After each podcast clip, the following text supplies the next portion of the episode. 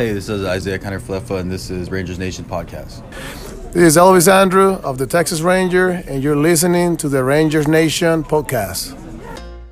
Welcome to Rangers Nation Podcast, talking all things Texas Rangers. Rangers Nation Podcast is a part of Dallas Sports Nation, providing coverage of all your D F W sports teams. Now, here's your host, Texas Rangers blogger, The Recliner Nerd. Hello, everyone, and welcome once again to Rangers Nation's podcast. I'm your host, The Recliner Nerd, and today's episode is Whitt's In. It's Richie Whitt, longtime D F W sports media. Richie is joining me here. Uh, we're going to talk some stuff. Uh, Richie and I actually know each other from far back, and we're going to talk a lot of different things, some old times together, some all the all the stuff he's done about Richie, where he grew up, the the the the sports he's covered over the years. We'll get into some Ranger talk, and then we'll get into the coronavirus. We're going to do all of that right after this. This is manager Chris Woodward from the Texas Rangers. You're listening to the Rangers Nation Podcast.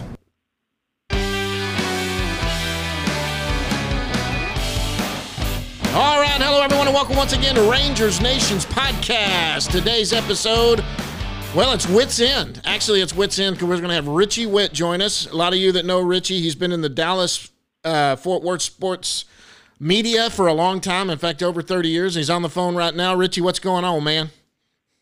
Uh, I'm fantastic. The first question is, hey, did you hit record? Is this are we? Is this thing on? Are we, we doing this? We are on and recording. So uh, just uh, you know, know, just, know now that I have you on recording. If anything happens, I'm just double checking your work. I, I know you have a history of equipment uh, issues, so let's do this. Yeah, that's what us uh, uh, podcasters that are new to the game. Every once in a while, there's a thing called record. We don't have somebody in studio doing that. You're used to that. So uh, you, I hope- I only joke because I've done it. So, yeah, no, no, no worries.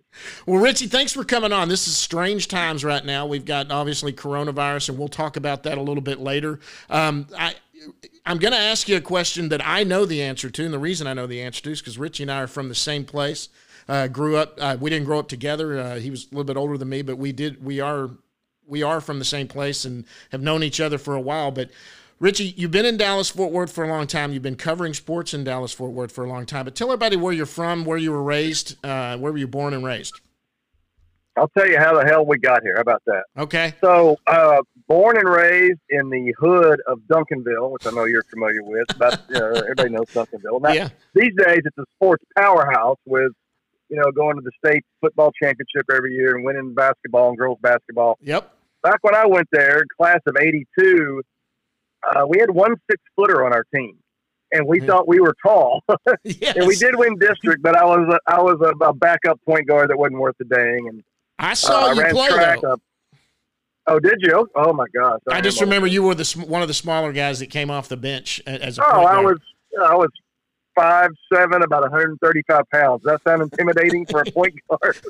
No more intimidating than this uh, five eight, one hundred thirty pound uh, wide receiver that started my senior year. So uh, and couldn't run. Yeah, about what was what was in the water or wasn't in the water in Duncanville back then? We were a bunch of little tiny squirts running around trying to do stuff. Hey, you know, people don't know this. I actually, Mean Joe Green's oldest son is my age. We played football together at Duncanville all the way through our senior year. Uh, Major. Major. Major was our biggest. Yeah. He was our biggest lineman on our offensive line, and he was six foot, maybe six one, probably weighed about two hundred pounds. Um, and he was our biggest lineman on the offensive line then. Oh, I know. I, I mean, back, back then, we're talking early, late seventies, early eighties. Oh, yeah. If you when we when we played basketball and uh, we played against guys, I'm I'm dating myself, and maybe your your listeners will know these people. A guy named Ron Farreau, who played at L D Bell and played at Arkansas, and then a guy named Ray Childers, who played at Pierce and later played for the Houston Oilers. Both really good defensive tackles. Oh, yeah. But they were both about six four. But the first question we would ask when, all right, guys, we're playing uh, blank tomorrow night, our first question is, they got any six-footers? Yep. I mean, imagine how preposterous that question is with today's, uh, even high school. I mean, if you if you don't have a front line of six eight, six eight, six eight, you, you know, you're finishing middle of pack your district. Absolutely. Anyway, uh, it, it's, yeah, it's, it's the times have changed, the The humans have grown, and we can look back and laugh at what we try to do. Anyway, so that that diminutive size um, was was thankfully uh, not anything I was just born with it. was accompanied by a, a pretty feisty spirit. And my guy when I was growing up was a guy named Pete Maravich. He I was, remember he Maravich. Was it to me. Of course. Yeah, I'm not and much younger than you. He had the long hair and the hot. Yeah. He, uh, how old are you? What class were you in? I was in eighty-six. So um, I was in eighty-six. Hey, you Doctor were in eighty-two. What class were you? Yeah. Do what now? Hey, you still there? Yeah, I'm here. You got me? Okay. I don't think I lost your thing. Yeah.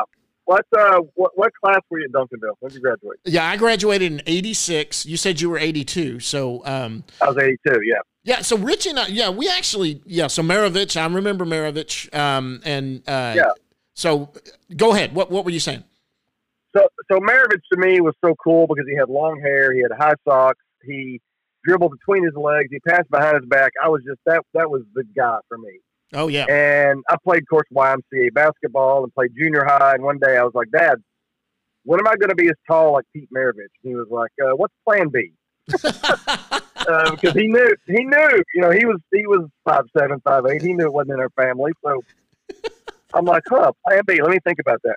But I was uh, thankfully to my dad. He took me to Dallas Cowboys games uh, on his shoulders and watched Don Meredith throw bombs to Bob Hayes in a Cotton Bowl. And Oh, we, yeah. I went to the first Rangers game and saw Frank Howard whistle a home run over center field at old, uh, it was Turnpike Stadium yep. back then.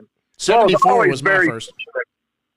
Yeah, I got you. It's a couple years later. I went to the first game uh, at Reunion Arena and saw George Gervin do a finger roll. I mean, I was, I was very lucky that Dad took me to all these groundbreaking events that really shaped me as a sports fan. And luckily, uh, you know, I, I, I was, my mom likes to say I was, I was full of it. I like to say I was creative, but I kind of turned that into, if I'm not going to be big enough to play the games, maybe I can be smart enough and witty enough to write about the games. And that's kind of what I did. I went to, uh, like we said, Duncanville High School. I was yep. the editor of Panther Print, the award-winning newspaper there. And you know what? People uh, don't people don't even realize that. So so Richie and I come from, back in the day, back in the eighties, um, when you were there, when yep. I was there, the Panther Prints, I wrote for the Panther Prints. And, you know, I did put this sure. together. You were actually the editor at, at U T A, the Maverick, the sports editor, or were you the uh, editor? The Shorthorn. The, yeah, short, the Shorthorn. Were you the editor or the sports editor? I was the sports editor. And yeah. so my senior year, I was writing for Panther Prints, and Richie, I'd actually met Richie one a summer, and we'll talk about that in a little bit. But he came. Boy, and, did we ever! Yeah, did we ever? He came. He came and spoke at our senior class because um, he was the editor at U T A, and of course, the, Mary Pulliam. He, he, uh, Richie and I know who that is. Oh yeah, she was. Uh, I mean, I mean, we make fun of her, but she she gave me the confidence to say yes. You are full of crap, and yes, you can turn this into a pretty decent living if you stick with it. So, yeah, absolutely. I, I, I, I owe a lot to Mary Pulliam. She was one of the stepping stones in my career. Yeah, and she was, and, and for those that, that pursued this, look, it, it's how I got my love for it. I don't do this for a career. This is fun for me, and I'm getting to live out what you guys do for fun. But uh, Pulliam pushed a few of them that way um, and, and was very good. And I'm telling you back then, the Panther Prince was probably one of the premier uh, high school newspapers in, in the state for sure, maybe the country. They won a lot of, uh, I forget what it was, Quill and Scroll or something they would win awards on. Yeah, there you go. Yeah. Yep. If we weren't one of the best, then that's what we told everybody anyway, because there was no social media to tell us otherwise back then. Absolutely. So that's what we told everybody. Yeah, so I parlayed that into, oh, first of all, what do you remember anything from when I spoke to your class? Because I don't. I remember going back there and thinking, this is kind of surreal because I feel like I still kind of belong in this class when I was talking to it. But t tell me the pearl of wisdom that I that I supplied you that day. I, I think I still thought about Chin the whole time I was staring at you. All right, well, we'll get to Chin. Yeah, we'll we'll get. So the summer before that, I believe, or something. Uh, Richie's. Let me let me do a backstory for you guys. I put this on Twitter. Yeah, let's do it. So uh, uh, Richie's mother and my mother, I believe, both worked for a. Uh, I think it was an architect or something there in Duncanville. And uh, I couldn't he, even tell you what the company was based on. I really don't know. I remember where the little building was over there, kind of by the old stadium. But anyway, through yeah. his through his mom and through my mom, ended up getting a summer job working at a. It, there was some. They were building houses or something, and we were supposed yeah. to supposed to clean up or something. I can't remember exactly what our job was, but I came after you. I think you had kind of been doing it all summer, and I came came in the middle. And there was a guy there that had this big bandage on his chin. And, yep. and Richie just started calling him Chin. So we all started calling him Chin. And to his he, face. Yeah, to his face. I mean, he never the, said a word. Uh, And no, but I'm, it, I'm lucky he didn't just punch me right out. Because he was heard. bigger. Yeah, he was bigger. Yeah.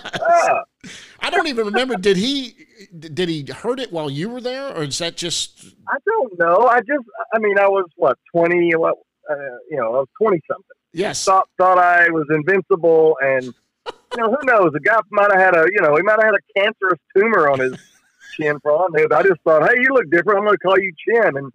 You know, that he was a sweet guy too. I wish we knew his name. He's actually he was a great guy. He was a sweet guy. I never said anything. Just kind of giggled at it. Just Google him. Yeah. Google him on Facebook. Just type in Chin.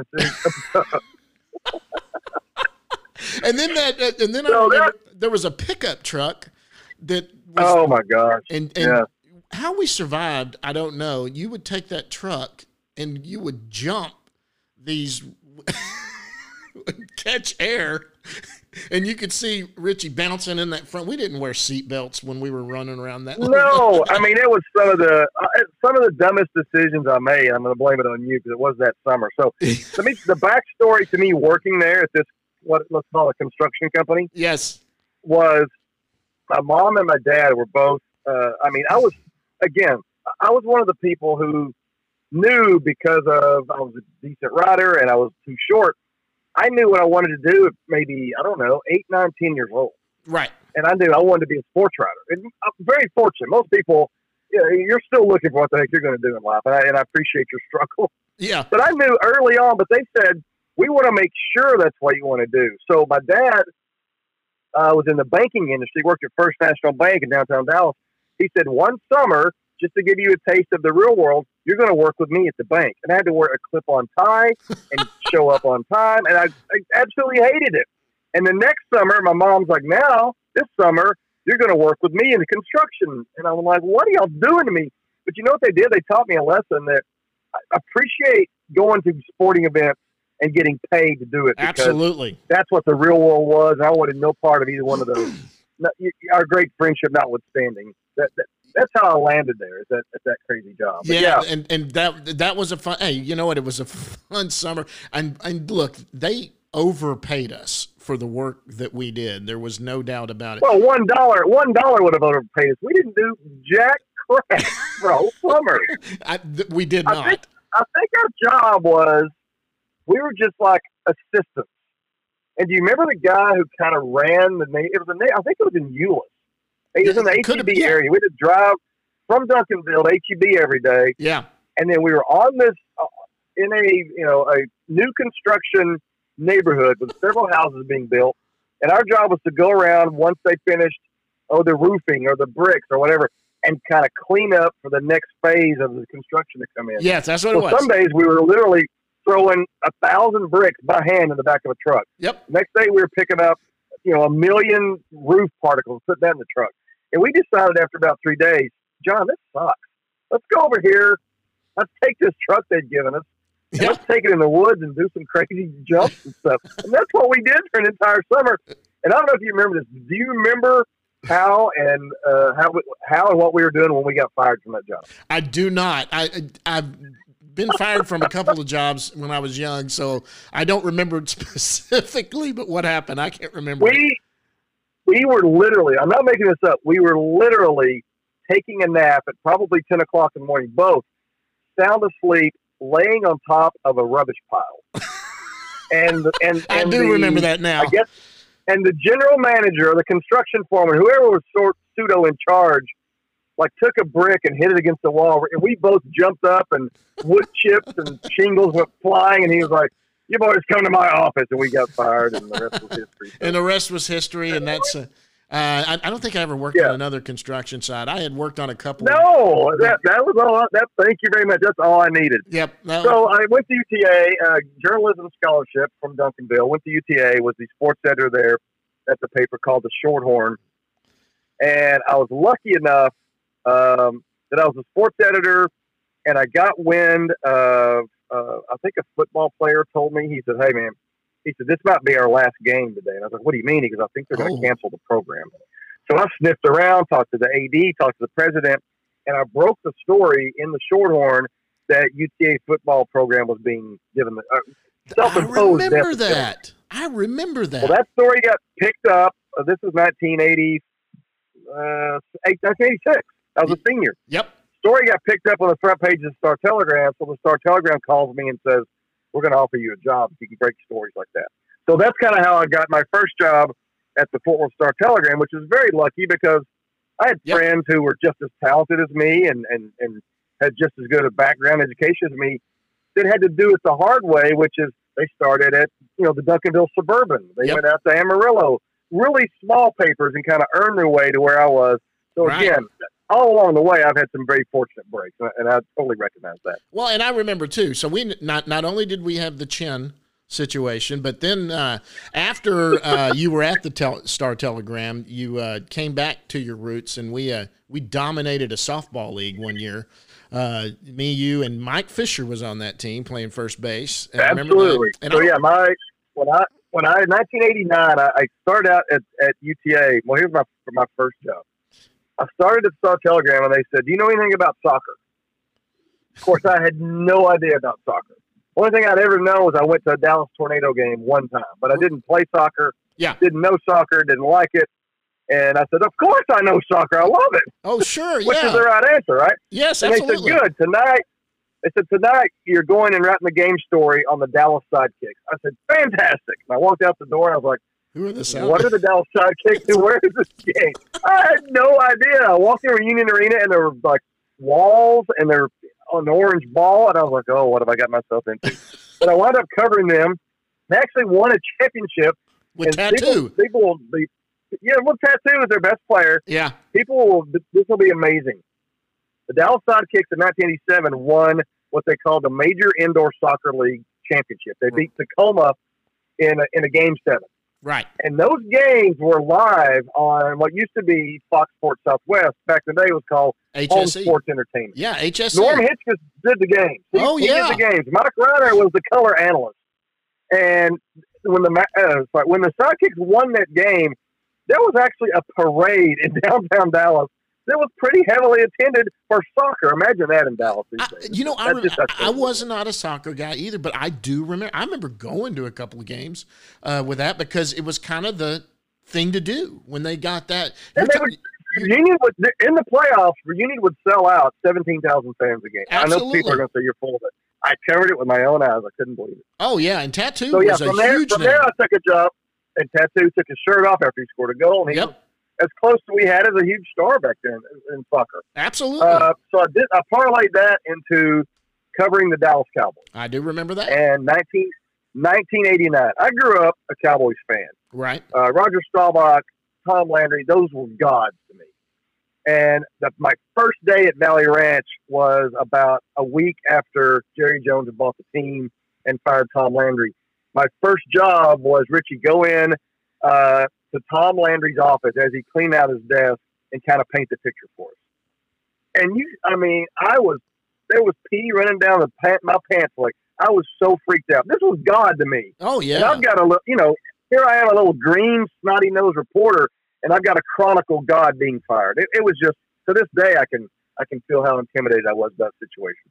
Oh, yeah, and I, I can't – you had to do it for a living. I mean, look, you, you look at me now, and, and and now that I have access to Rangers and I get to go in the locker room and do all of that, it took me half the season before I would open my mouth. I just stayed out of the – you yeah. guys that make a living, stayed out of your way, watched what you did, uh, got some tape and stuff I could put on the podcast, and I would always write stuff. You know, that was that was the easy part. But asking a question, I was like, I can't imagine you, that green, having to talk to Tom yeah. Landry. That would have been crazy.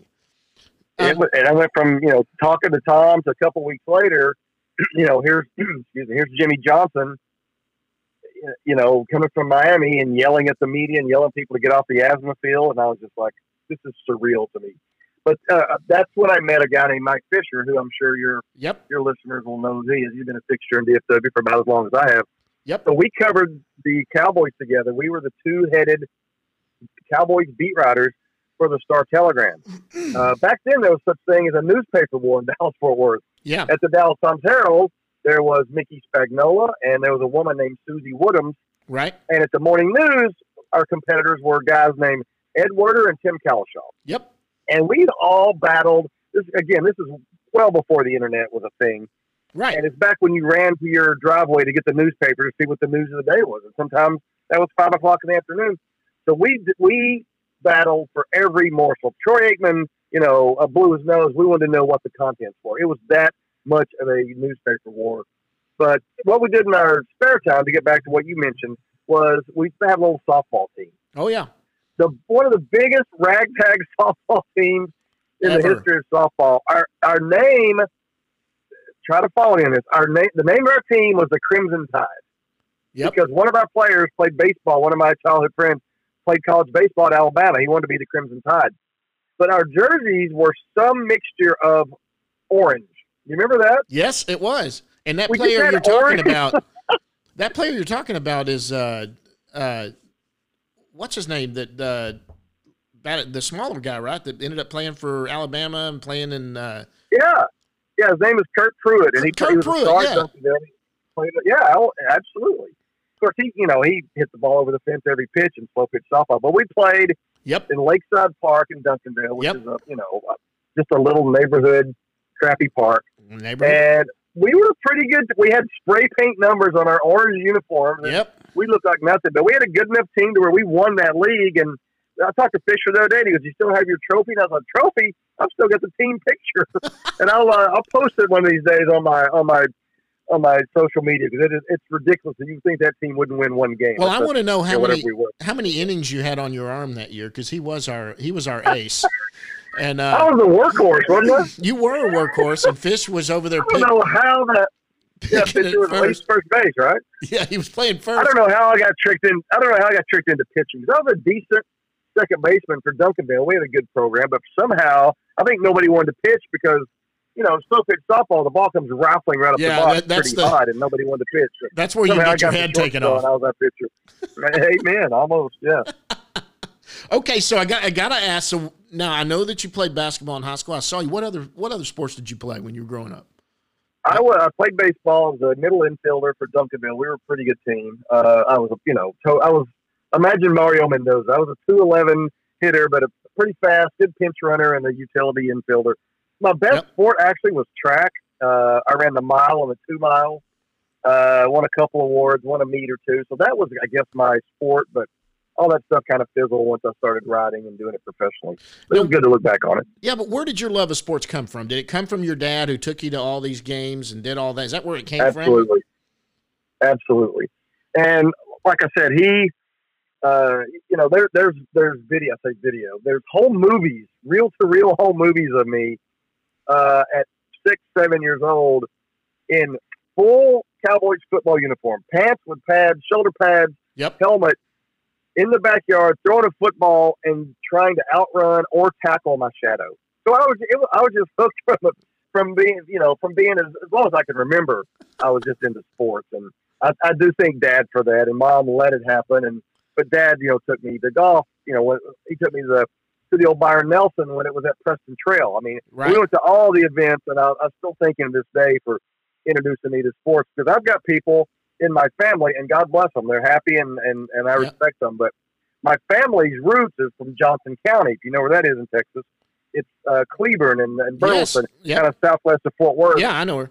And I would say for every ten males in my family, nine of them are rodeo, or they're, they go to calf auctions, or they're farmers. Yep. You know, just really rural. I have a few living. of those and in they're happy. That's crazy. And, and, they look, and they look at me kind of like I'm an alien because I live in the city, and I, you know, I have a cell phone, and it's just a whole different world. But thankfully, I say, Dad, thank you for coming to Dallas and Civilization and introducing me to sports, because otherwise I would, you know, probably be riding a horse doing this interview.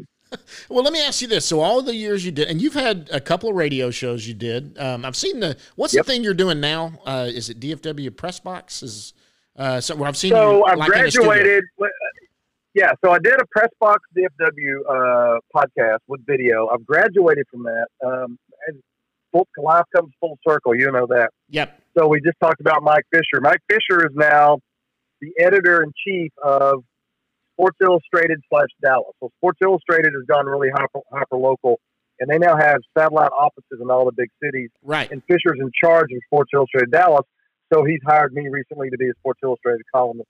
So you can find my stuff uh, at cowboys s i dot com. So it's, it's mainly Cowboys, but I write a Whip Them, you know, column a week. Right. And I cover all the major teams. You can So that's the easiest place to find my routing. Yeah. Well, yeah, and I knew you were coming there from. I met a guy, uh, Chris Halleck, who is the Ranger beat writer for. Uh, yeah, Ranger. I know the name. Yeah, yeah. So he's he's new to it also, and Chris came on the podcast with me, and we've done one roadshow podcast. We'll have to do that too. We'll all get out together and do a roadshow somewhere, um, and then. Tell me where, tell me when and where I'm in. Yeah, we'll do that. I've, I've just talked with Texas Live. They're going to allow me to do a couple out there, so uh, we'll have to do it and, and and do one out there. It'll be a lot of fun. But yeah, so I knew you were doing that. Big time. Yeah. it, well, it's no, seriously. Now that's a that's a good venue. There'll be a great crowd. That that adds some you know validity to what you're doing here. So seriously, congratulations. That's very cool. Well, thank you. I've uh we, well everything kind of got coronavirused. Uh, so we were you know we hadn't picked a date to do it yet, but we we will. We I want to see what's going on here, and I want to get into coronavirus here in a little bit. And we're going to obviously before that talk about the Rangers because that's what this podcast is. But I got to talk about what your uh, favorite sport to cover is. What is your favorite sport to cover? You know. I So later, when I was in college, I was chasing a, a female, as you do, and she played tennis. No. So I, so I just decided I like tennis. I mean, that, so that's the sport that I now play. I love to watch it. Right. I don't get to cover a lot of it. I've been to Wimbledon. I've been to uh, the Australian Open, but there's you know tennis around here is more of a hobby. N B A, I, I love covering N B A the most because I just think they have breathtaking athletes oh doing my gosh. Just unfathomable things on, on a nightly basis. I love baseball. Grew up, baseball is the first sport I played. Right. I'll always have a special place for it. But basketball, if you just go, so Steve Nash, for example, everybody remembers Steve Nash. Yeah, absolutely. The little point for the Mavericks, one, two, couple M V Ps. You walk into the locker room and the guy is six foot three. Yes. And he, on the basketball court, he looks five foot seven. Absolutely. Those guys are just so big and so athletic. And you sit baseline a couple games or press row. And you just see a guy set a pick, and you think, that would have broken my clavicle. It's so violent and so fast. And you see LeBron, and LeBron would be the biggest defensive end in the N F L. Oh, my God! And gosh. He's taking the ball coast to coast. It's just the, I just appreciate and love to watch the athleticism in the N B A. Um, but I'll always have a special place, you know, for baseball. And then, of course, the Cowboys are probably my fondest memories. Right. I covered all three of their Super Bowls. So uh, it's all across the board for me. I've been very blessed, but But you give me the give me an N B A game to watch over all the other ones. I'll probably go there. Well, yeah, and you played, uh, you know, you played basketball uh, in high school too. I, I basketball outgrew me by the time I got into high school. I played it all the way through. You know, here's a question only Duncanville people will know. And back when you and I were there, um, there were only two of them. Were you a Bird or Reed guy? I was Reed, of course. That's on the fourth side of the track. That's me, me too. That's where I was. I was a Trojan also. Yeah. Okay. So that's a good question. So you, we played in that old rickety gym that was the still there, by the way. Did I? Did I ever? I thought it was. I thought it was heaven though when I was in it. Oh man, it was like huge. You know, any Y M C A basketball you played as a kid was never anything like when you went into there and there was a whole thing of stands on one side. It was pretty cool. And now you go in there and you're like, this little, you know, this little yeah. uh, toilet of a. of a gym was used to be intimidating, but it was. It was like the bright lights in Big City when you walked. Oh my gosh! It, it, you would almost expect in our eyes that there was a, a jumbotron hanging down from the middle there because it was a big old thing to play in. But it turns out it was just this little, little old gym. So okay, so all the years you've covered it, you in, in what you're doing now. Yep. Who is the nicest athlete you've ever covered? Whether any sport, just just man, this is just a genuinely good dude. The nicest. Um, and there may be more than one. You know, I just no, I, I I just mentioned his name a minute ago, and I say this because of when the microphones were down and when the notepads were up, he was the same guy, Steve Nash. No kidding, and that's important. So so, inte so intelligent, so articulate, and so he, he so got the media and what our role was. He he didn't look down on us. He looked like, okay, we're partners in making this N B A bigger. Right. And the more time I give you, the more you're going to write about me. It's going to make me better. And he wasn't afraid to speak his mind. He spoke out against a bunch of things the N B A was doing they didn't like. And I just and when you would put the put the interview down, he would say, "Let's go have a beer," and you could talk anything with him. Just my number one interview of all time, Steve Nash, no doubt. No, man. Well, that I, and I've always liked Nash, and I it, and I it maybe obviously must not be to Nash's. Uh, extent what you're talking about, but Dirk always seemed like a good guy too. But of course, the whole media world was on top of Dirk, so I, I can almost see a little shield going up. unfathomable pressure on, on, on Dirk. But again, yes, I mean, if there's a one, and you know, if there's honorable mention, Dirk's right up there. He he's he was amazing. Of all, just of all the things he had to put up with, media and otherwise, just yeah. to have zero, and I mean zero missteps. Yep. In twenty years was just. It's confounding how great he was. Well, you know, and it's really funny. My son and uh, my daughter's getting married here in June, and, and the guy she's marrying is a huge Maverick. Basketball, played basketball here in, uh, in in Richardson, and uh, he. You talk about grew up with Dirk. He was born the year Dirk was started in the N B A, and grew up all the way through with Dirk Nowitzki playing for the Dallas Mavericks until he retired and he was in college. So you, that's an icon. None of us have that. Where the year we were he's born, he's a spoiled brat. Then yeah, he, he is. He thinks every player's going to be like Dirk. he is, and and just you uh, know, I I went from the I went from the Cowboys beat to in the mid nineties. I switched over to the Mavericks. I, I want to do my own thing. My rookie year, I covered uh, my rookie. My first year on the beat was ninety-four ninety-five. Jason Kidd was rookie of the year, but I covered Dirk's first game. Uh, I covered him drafting, coming over, and I was in Seattle his first game. Yeah, and I was. And I think I wrote, there wasn't social media, but I think I wrote in my column, this guy's not going to make it in the N B A. He's going to be lucky to score sixty points, and, you know, he wound up scoring thirty thousand. So I think I was wrong about Dirk. But boy, he's in luck. He did not look like a guy who was going to be, you know, the fifth all-time leading scorer in the Hall of Famer when he started. Okay, I, I can beat you, although I don't do it for a living. I can beat you on your total miss on Dirk, because I I would have bet a year's salary and everything I own, I looked at everyone I knew and said that the Indianapolis Colts will rue the day that they take Peyton Manning over Ryan Leaf. let's don't let's don't start comparing failures, because that would be a long and very humbling show. But yeah, we both we both have our swings and misses. That's a pretty good one. Yeah, I mean, and I and my I have an uncle who's actually just like a year or two older than you, so we kind of grew up like brothers. And uh, he yeah. never he always will just in, in any sports argument just go Peyton Manning, and look, I'll go all right, you know, I'll just shut up. I'm not gonna because yeah. I I can't really I don't that's have an nuclear, answer for them. That, that. Yeah, that's his nuclear option. He wants to end the argument and win it. Right? Well, you're done now. Every time I see him, I'm going to go, yeah, this this guy, yeah, this is, you, you don't you, you don't remember Nowitzki. This is Richie Whitt. Yeah, he said Nowitzki wouldn't score sixty points in his career and wasn't going to make it. Yeah, so I mean, he didn't look like he'd get a shot off, yeah. Okay, so now we're going to go. So now we, we got it on that end. We got to go to the other side of it. Who was the biggest? And I'll just say it. I'll, if if you're if you're younger, put your put your fingers in your ears. Who was the biggest asshole you ever covered? Well, I don't even have to think twice or long hard about this one. Charles Haley. Charles Haley. Number one, and there is no number two. Charles Haley got traded from the Niners to the Cowboys yep. uh, in nineteen ninety-five. Fantastic player. Help him win yep. three Super Bowls. Two Absolutely. Super Bowls. And, and he walked in the door the first day at Valley Ranch, and I was one of the first people to greet him. And I said, I'd heard bad things about it. So I said, Mister Haley, welcome to Dallas. I said, do you have a couple of minutes for an interview?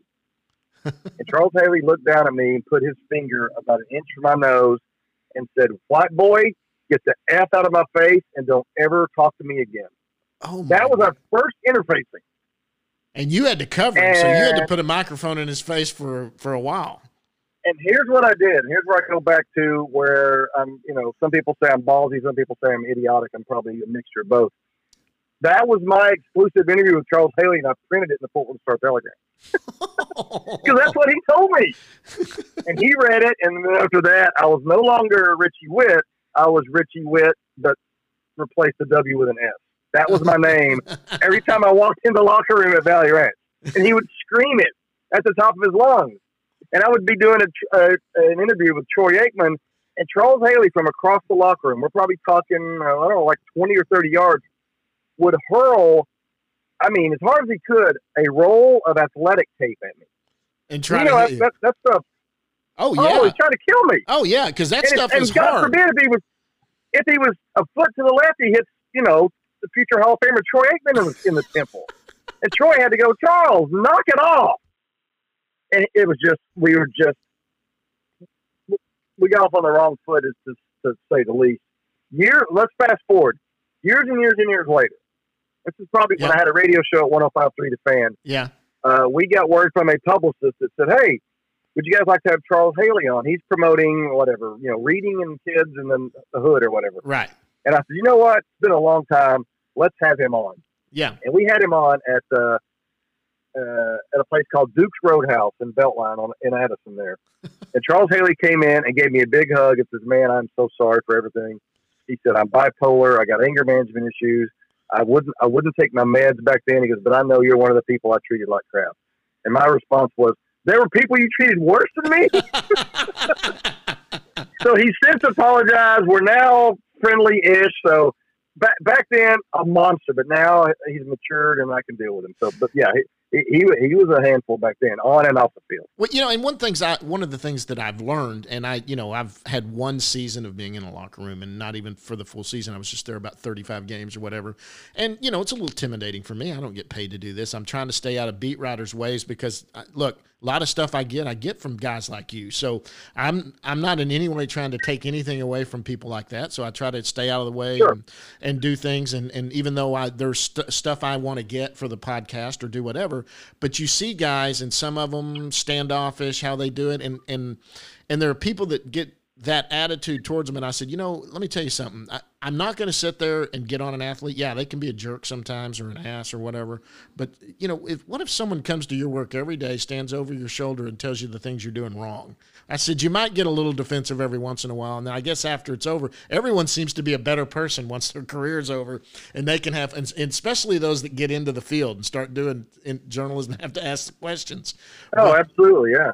But nowadays, I think nowadays it's probably a lot easier for people in the media that cover them than what you had to do, because like you said, and I've heard the stories from the beat writers and on the Rangers, back then it was a competition. You had to get who was trying to beat who to get it out and do that. Nowadays, sure. a story will break, and within twenty seconds, everyone has it, you know, because of social media yep.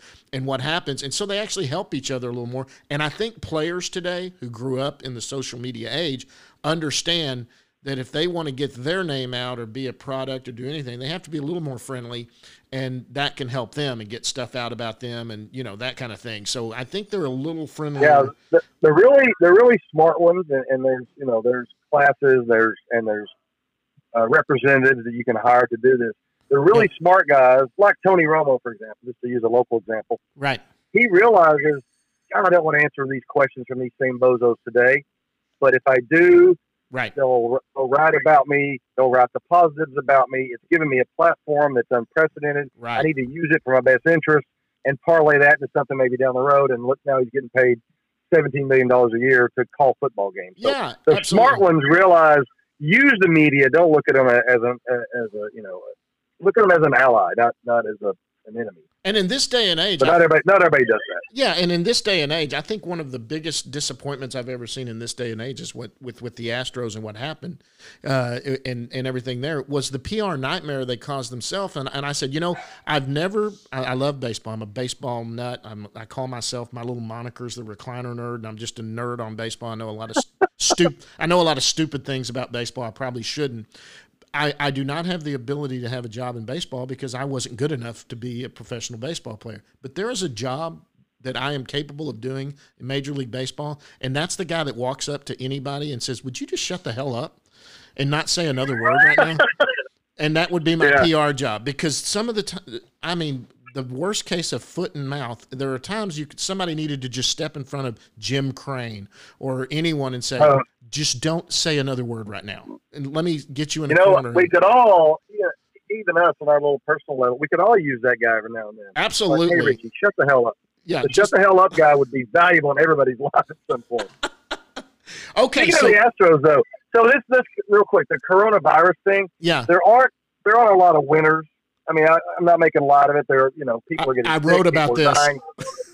But if there is a winner to the coronavirus, it's the friggin' Houston Astros, because nobody's talking about garbage cans or sign stealing or take back the trophy. Now we're just absolutely consumed with the season starting late and when they're going to start and, and coronavirus. So, I, and I'll guarantee you. Yep. Somewhere deep down in in, in Jim Crane's dark, polluted soul, yep. he's high-fiving coronavirus. I'm guarantee t- it. You, I just blogged last week, and the and the headline was, "Are the Astros happy about the coronavirus. That's a, that was the headline. And and I I and maybe I, said, I read your blog and stole it. Who knows? Yes, and, and so I was like, and and honestly, I was like, well, obviously, I'm just the headline's just a headline grabber. Obviously, nobody wishes ill will or health or on that. But you talk about someone that lucked out on this, and it was the Houston Astros. I mean, this thing has taken them completely off the front page, and they're not the most yeah, hated. But it's temporary. It's temporary, John, because this is so big. Yep. And so just tears at the fabric of the American pastime. Yep. It will come back. I think so. As soon as coronavirus goes away and baseball's back on the field, we're gonna everybody's gonna go, oh yeah, those freaking cheaters are at it again. And I think it, maybe it was not the same intensity it was, but that's not just going to get swept under the rug because of coronavirus. No, it's, it's the not. Astros hate, deservedly so, is going to come back. Yep, exactly, and and I think so too. And I I wondered, and then I thought about it, and then uh, Chris Halleck is the one that said no. He he had got the new M L B twenty twenty, the little video game, and people are putting up little video posts of players throwing it at the Astros on the game. So I they said, deserve so, it. Yes. Everything that comes their way, whether Absolutely. It's a pitch or an insult, they they they deserved every one of them. I said, I said, you know, you know, the whole thing. I said this whole thing would have been averted, and we, it may not have. Ever, like, of course, people are gonna get mad, there, but you talk about something that's gonna last longer than it should have. Jim Crane stepping up when the that I think what started it all this year was the one question about do you think it affected the World Series, and he just flat out said I don't think it did, and. All, All right. The, the only answer, I, that's where I knew I could be a P R guy. The only answer to that is, you know, it could have. I, there's no way of knowing for sure. I mean, you know, I'd like to think it didn't. But, of course, you know, if we were cheating and doing that, it's possible. There's no way of knowing whether it did or not. But, yes, I mean, we were we had players cheating. They were doing that. So there's obviously yeah, – he, he needed yeah. um, he yeah. needed some pregame to go through a rehearsal – and get the questions that the media was going to ask him. Yes. He obviously did not do that. And that's just not on him. That's on Astros P R. That's Absolutely, on their media relations. Absolutely, which has been a nightmare anyway. He was ill-prepared. Anyway. Yeah, oh, no doubt. But he was ill-prepared for the question because the question was, you know, do you think this – how much do you think this helped? And he said, I'm not sure it did at all. Yeah. And then, of course, that opened up an entire avalanche of, if it didn't help, why the hell did you keep doing it? Yeah, absolutely. I mean, and, they, he, did, and, he didn't have, and he didn't have an answer for that, and then off we go. Yeah, and I I legitimately think that they thought, well, this thing will just die down. If, you know, let's just get through the opening press conference. It'll be over. And, yeah, there'll probably be a few ticked off people, but they'll probably be in New York and L A, and we won't have to worry about it. And all of a sudden, I think the, the deer in the headlight went, you know what, this may be bigger than we think it is. And uh, you Which know, is another sign of just how out of touch they were, that banging on a garbage can was okay, and then thinking that banging, banging on a garbage can was not a big deal. They, yeah. they, they just – They swung and missed, and it just kills me to have the trophy to prove it. Oh, my gosh. I know it. And so you personally, do you think they ought to? I mean, I I find it hard to do, but should they remove the title? They should put an asterisk by it. I really mean that. Just like they should Barry Bonds uh, and his home runs and yep. A-Rod M V Ps. And yep. I'm not saying everybody in baseball doesn't cheat, right? But the Astros cheated better than everybody else. Exactly. Barry Bonds cheated everybody else. Lance Armstrong cheated everybody. So let's just don't say he's the only one to cheat, but let's just say what happened. He yep. was the best cheater in yep. a cheating era. Let's just admit what happened. And in a way, it will like it will lessen what they did, but it will also magnify what they did at the same time. Yep. I would love to see that. Yeah, and, and I think the asterisk on Wikipedia, they put it there, I believe. But, uh, yeah, I... I so, uh, you know, Wikipedia, you got to trust that, right? Is that sure, reliable source. That's very reliable. But, no, I, I agree. I, I, I found it I, – everybody said they should vacate it, and I said, you know, look, I, I, I get where you're coming from, but honestly, like Jim Crane should have said, there's – as much as there's no, – you know, did it help? It's very possible it could have. Yes, it could have helped. There's no obvious truth that nothing would have – ended the same way had we not done it. Um, um, it, likely we got the advantage, and yeah, and, and we got caught doing it, and it did help us, or or whatever. But uh, you know, there, there's no way of knowing if they weren't doing it, if it wouldn't have ended the same way.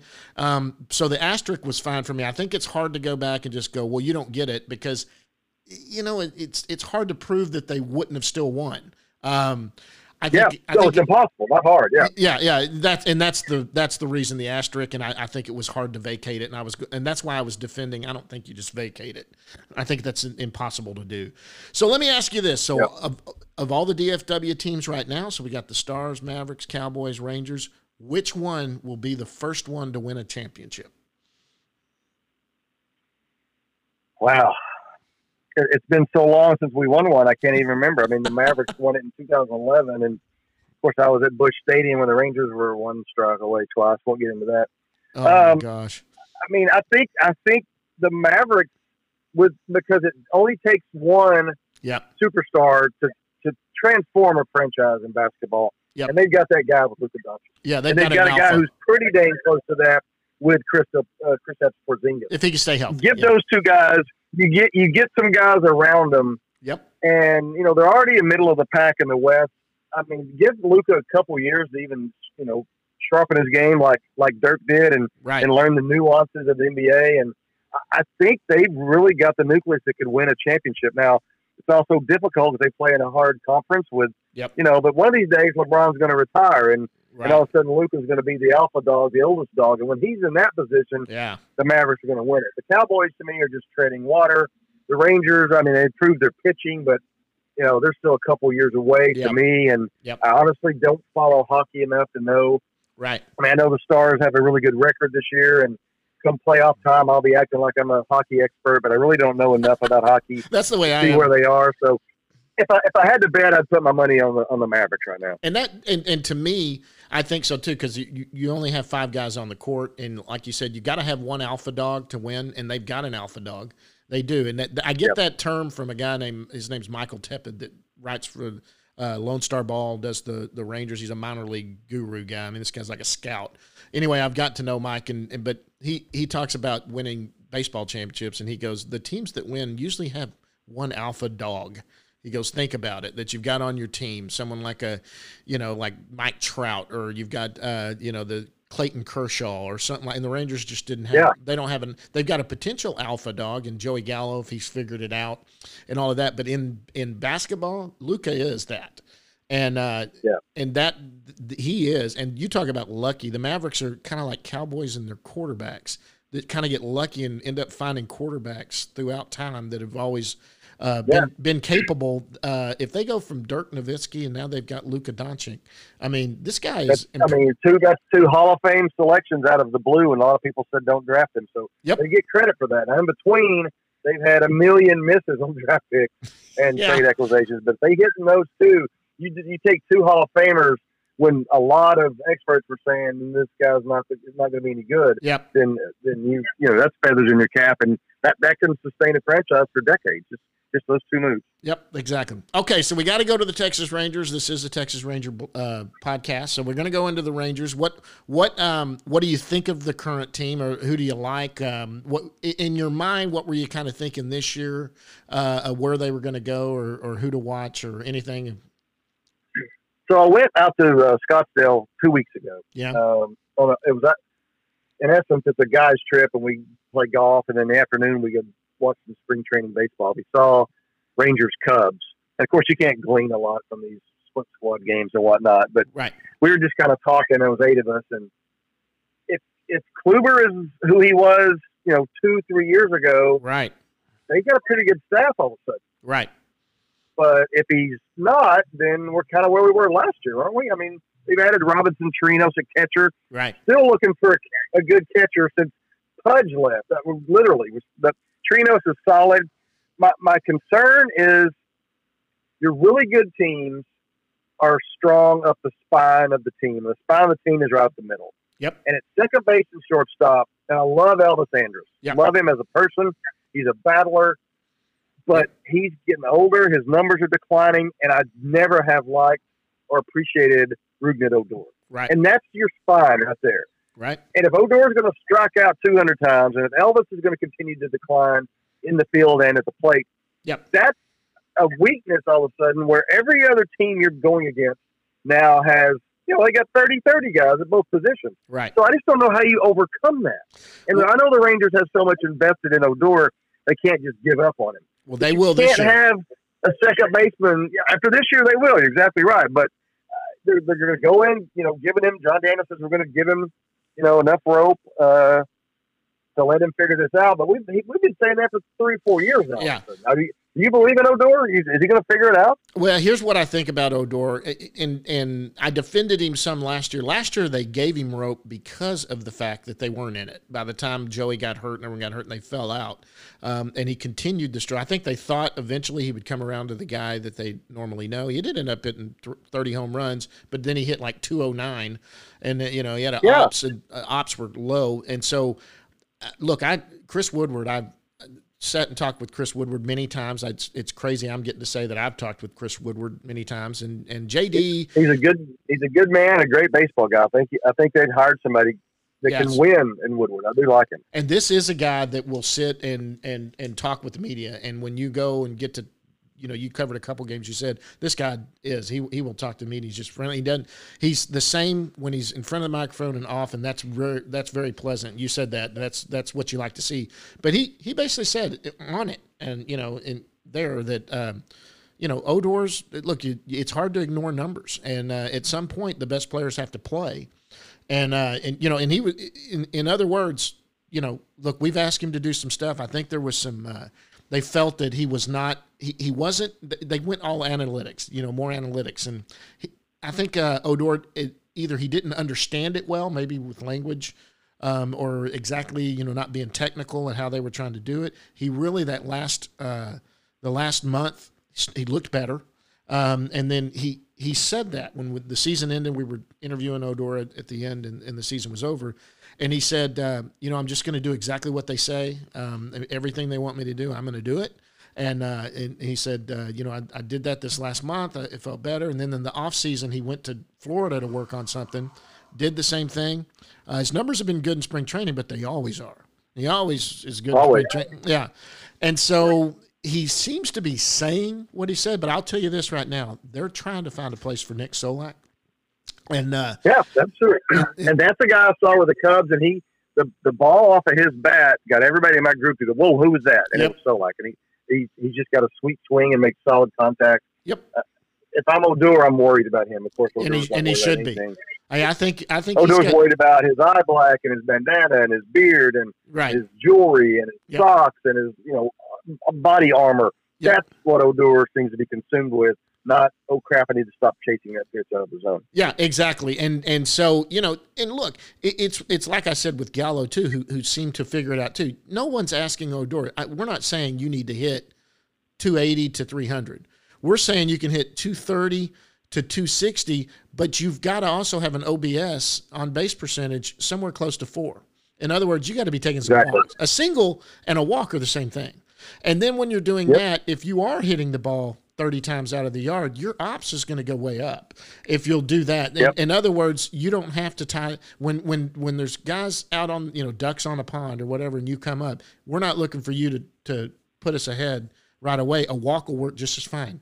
You know, wear the pitcher down more. And I think, I hope to see that, but I can tell you now, this year, I will tell you that I will cry more for him to be taken out of the lineup than last year if he's not producing, Good. because I think this team is is literally, I think they're a better team. Look, even if if Kluber, I, do, I agree, I agree, they're better. Yeah, and that's all you can ask. Get better every year. They, I think they will compete for the for the wild card. They're not going to beat the, the the A's. I think the A's are the are going to win the the West. I think I think the Astros aren't going to make the playoffs.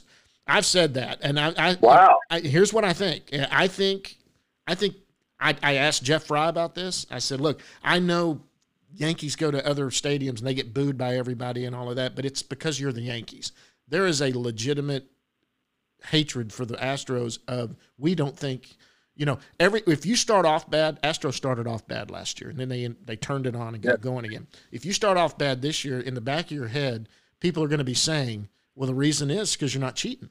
You know, and I think it's going to play in their head, and I just think that uh, I mean, look, they'll have a winning record. I think they'll they'll they'll compete and be there, but I think that they are a team that it, it, I think it could be a disaster year. Now Verlander's hurt, um, so he's not going to start up, and and it could be a disaster for them. This this might be a disaster. I, I wish I wish you were right. I, I hope think so. You're wrong, and what I what I really think is, oh, I, they're good. I, Don't get me wrong; hope, they are a good team. You hope what you.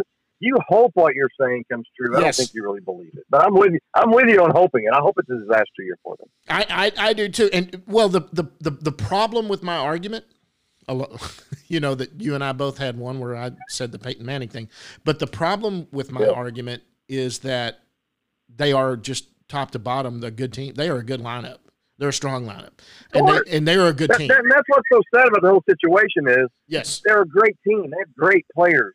Right. They, you know, they they weren't they, they weren't eighty-one and zero at home and zero and eighty-one on the road. They, I mean, I'm not saying the season didn't help them, but it wasn't the only thing that helped them. Right. That's what the whole shame of it is. What what they did was tarnish a really good, potentially championship team, and took away, you know, the benefit of the doubt that they would have won or not. But they're not going to. Are they going to get booed? Are they going to get harassed like no team we've seen in modern day baseball? Yep. Yes. Yes. Does that make them forget how to hit? I, I just don't see it. I yeah, think they're yeah. going to be one of the best teams. Yeah, that, and that's that's my thing. Is it going to be a head game for them? My I, my guessing is, and and hope. You're right. There is a lot of hope there, but my guessing is, yeah. I think I think this is going to weigh on them heavier. And and Jeff Fry said, yeah, you know what? I I think you could be onto something there. He goes, they're. Head games can get in a player who, who they do like to be liked. They like to be hated for their play as good players, and that can yeah. they can thrive on that. When you know when you hate Mount, look, I hate Mike Trout every time he plays the Rangers. Mike Trout's a sweetheart guy. He's just a great guy in the community. He's all of that. I just hate the right. fact that he kills the Rangers. I want to meet the guy. I, I, I want him to yeah. be. I, I love that he plays the game. When they questioning whether you were even the guy you were because you cheated your way into what you're doing. That could have an effect. That's what I'm saying. And yeah. and so it can go one of two ways. The Astros could they're they're going to get booed mercifully. mercifully oh, mercifully. It's going to be bad. But is it going to, like you said, is it going to crater their their self confidence? Is it going to make them doubt it? And say, man, maybe these guys are right. Maybe we were cheaters. Or is it going to be like uh, the, the Bad Boys Pistons of the eighties, where it's yes. us against the world? Give us a you know let's wear let's wear all black uniforms. Yep. Let's show the finger to the crowd. Let's go beat the heck out of them, and Lanier. Let's galvanize as a team. There's that, yeah. There's that possible too. So yeah. it could go one of two ways. You're right about that. Yeah, and and so and and that that was my main deal with it, because you know the the the Pistons didn't cheat. They played dirty. They were just mean and played, and they didn't care what everyone thought. And with the Astros, there's questions. People are questioning outside of Houston. Uh, some of us who are more baseball savvy, savvy. We know a little bit more about baseball. We know these are some. Look, I saw um, uh, Correa playing up here in uh, in Frisco. The, the guy was hitting the ball. I mean, he almost took down a whole awning over there when he hit a line drive. It, this guy was amazing how hard he hit a baseball. So we know they're good players. George Springer is an amazing baseball player. So is Alex Bregman and all of that. But, you know, if they start off bad, if they start off in a hole, they lose, start losing series, losing two out of three, doing whatever. What's the mind effect on their, you know, what, how, what does that do to their mind effect? What's that do to their game? Who knows? Yeah. Uh, let's, and, hope, let's hope that gets tested. Yes, I, I hope so. And the A's, I think, are going to be good. I mean, that's a, that's a stout lineup too. They play good defensively.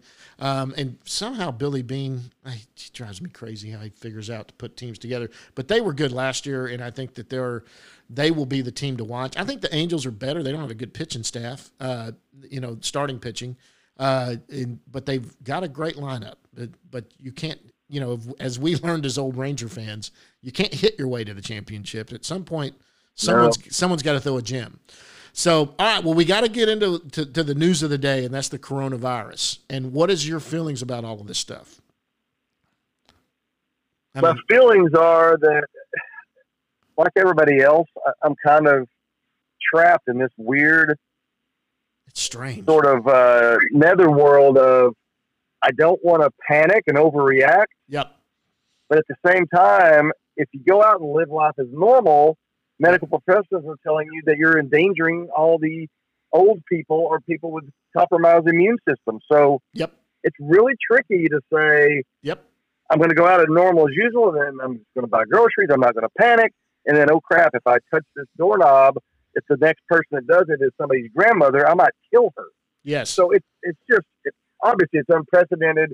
It's really confusing. And, I, I mean, you look around, and, and, and I don't see, other than the toilet papers being gone, toilet paper being gone from every aisle and every store, which is very confusing to me. Oh, Other yeah. than that, I don't see a lot going on uh, different in my immediate little world. My immediate little bubble has not changed that much. Is yours? No, no, it hadn't, except that, you know, everything on T V right now, none of it's live. Look, this is the time of year when sports is busiest. You know, there's, there's oh, no. and, and there's just absolutely nothing. And baseball hadn't even started. It hasn't officially started anyway. But this is the time of year. Right. Every night you've got a Stars game or you got a Mavericks game. You know, you got college baseball going or, or the March Madness getting ready to kick off, you know. And so with nothing on, it's surreal. And I'm like you. Look, I'm a guy. It that, is surreal, yeah. At, at first I was one of these guys that was like, come on, we we are just over. Are we over yet? What the heck, you know?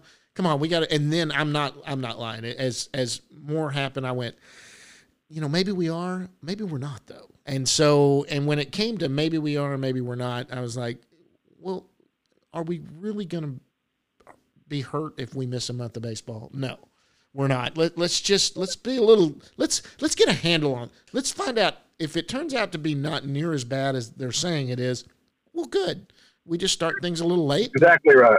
Yeah. I would like to look back and, and have history look back on us and say, those idiots overreacted big time to those yeah. idiots underreacted big time. Because yes. you know what happens if we underreact. If we, yeah. if we overreact, we wash our hands more. We don't go to the movies one night. We don't want to go out to eat. We, we stay right. at home. Exactly. And eventually this thing goes away. And that, to me, let's err on the side of caution. It would never ring louder than right now. And I think that, that more things are going to close uh, coming up. And I think kind of the situation now, and when people think you're overreacting because we're closing things, it's not because we think – I think the main reason they want to start closing stuff down and keeping – I think the main thing is let's find out exactly who has it. Um, that's what we need to figure out. And the way to figure that out is we do kind of have to self-quarantine, or in our school district here in Richardson, they're calling it uh, social distancing. And, you know, they're calling social it, distancing is now a thing. Yeah. That's yeah, why we're it, doing this by the phone, because they don't want to hang out with you. Yeah, exactly. You don't want to be near me, you know, so that we'll have to wash our hands afterwards and wash off the microphone. So there's, there, there's so many tentacles to this thing. We, yeah. we can't even grasp it, but one of them is, it, It does make a guy like me, who's we've been talking about, you know, since I was, you know, basically could speak. I've been immersed in sports. Right. It is just absolutely bizarre for me at night not to go, what's the score? And it could be any time of the yes. season, any sport. There's always, what's the score is always a question I can ask every three hundred sixty-five days a year yep. and be interested in the answer. Yes. And last night I was like, I can't ask what the score is because there's no games going on. Nothing. It's really bizarre. Yeah. Uh, a couple of other things. I, I thought about the people who are affected that you really don't think about it. Yeah. What are bookies doing right now? Bookies. And I'm not saying let's, let's start a GoFundMe for bookies. Yeah. But if you don't have sports to bet on, what are they doing? Oh, man. What, what are the Las Vegas sports books doing?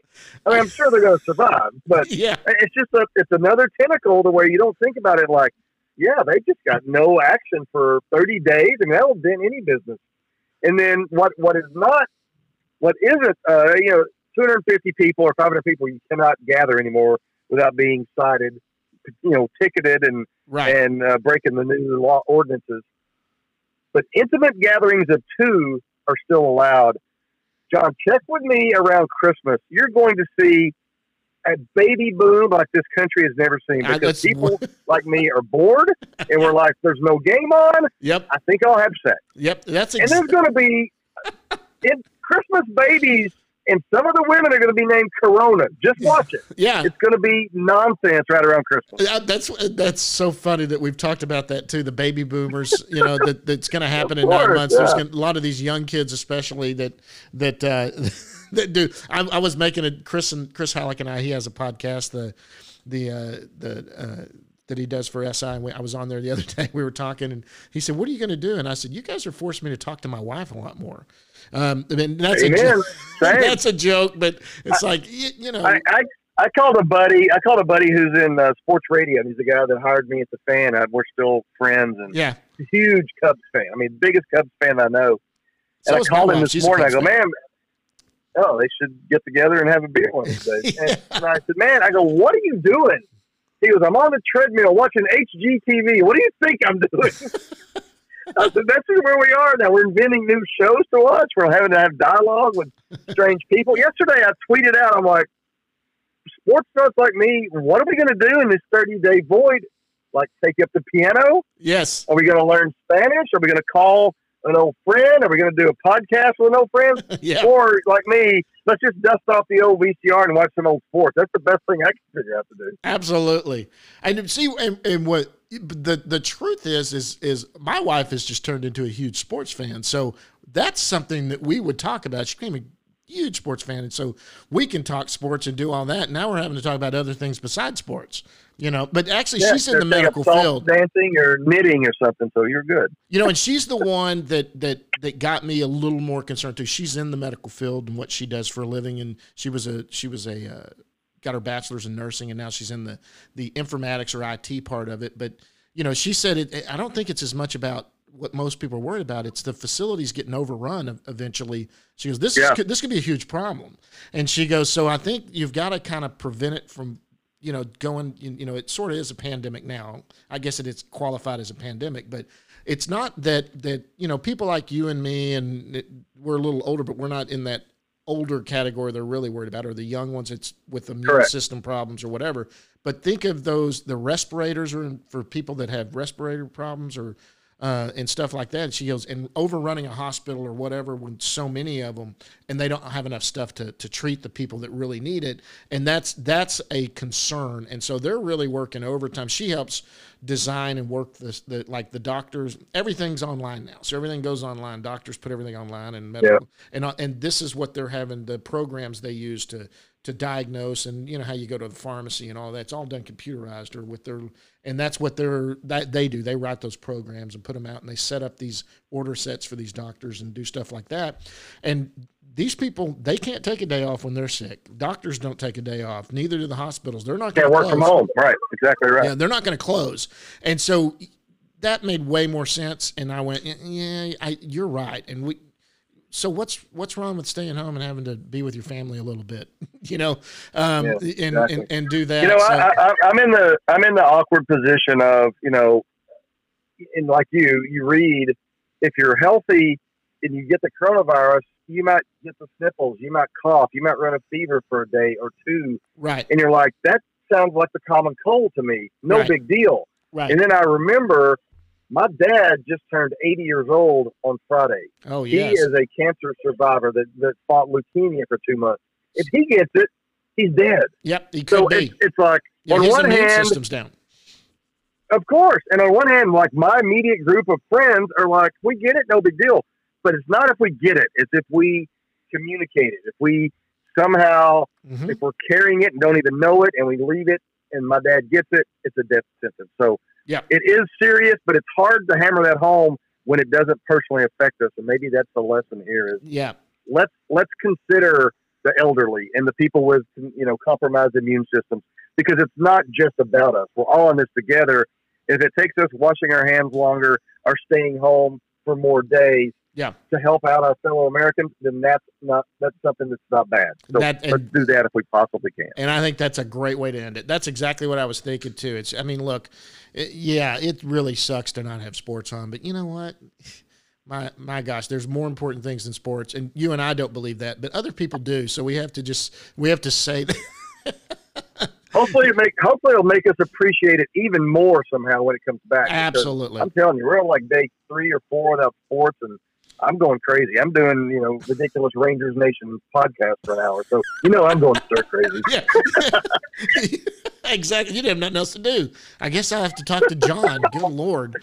No, John. No, I dropped everything for you. Let's let the, that's the way I'm going to spin it. Well, Richie, hey, listen, thanks for coming on. I really appreciate it. It's Richie Whitt. He's with uh, S I right now. He's You're still doing uh, with the Observer, right? Are you with the Dallas Observer still? Or? Still, I still write some Dallas Observer cover stories. Matter of fact, I've got a cover story coming out uh, just before opening day on the Rangers' new digs out there. I saw you at the media event the other day, yeah. and mm-hmm. I'll write about the, you know, the, what the Rangers got in store for us on and off the field in their new stadium. So that'll be coming up in a couple weeks. I'll still do that.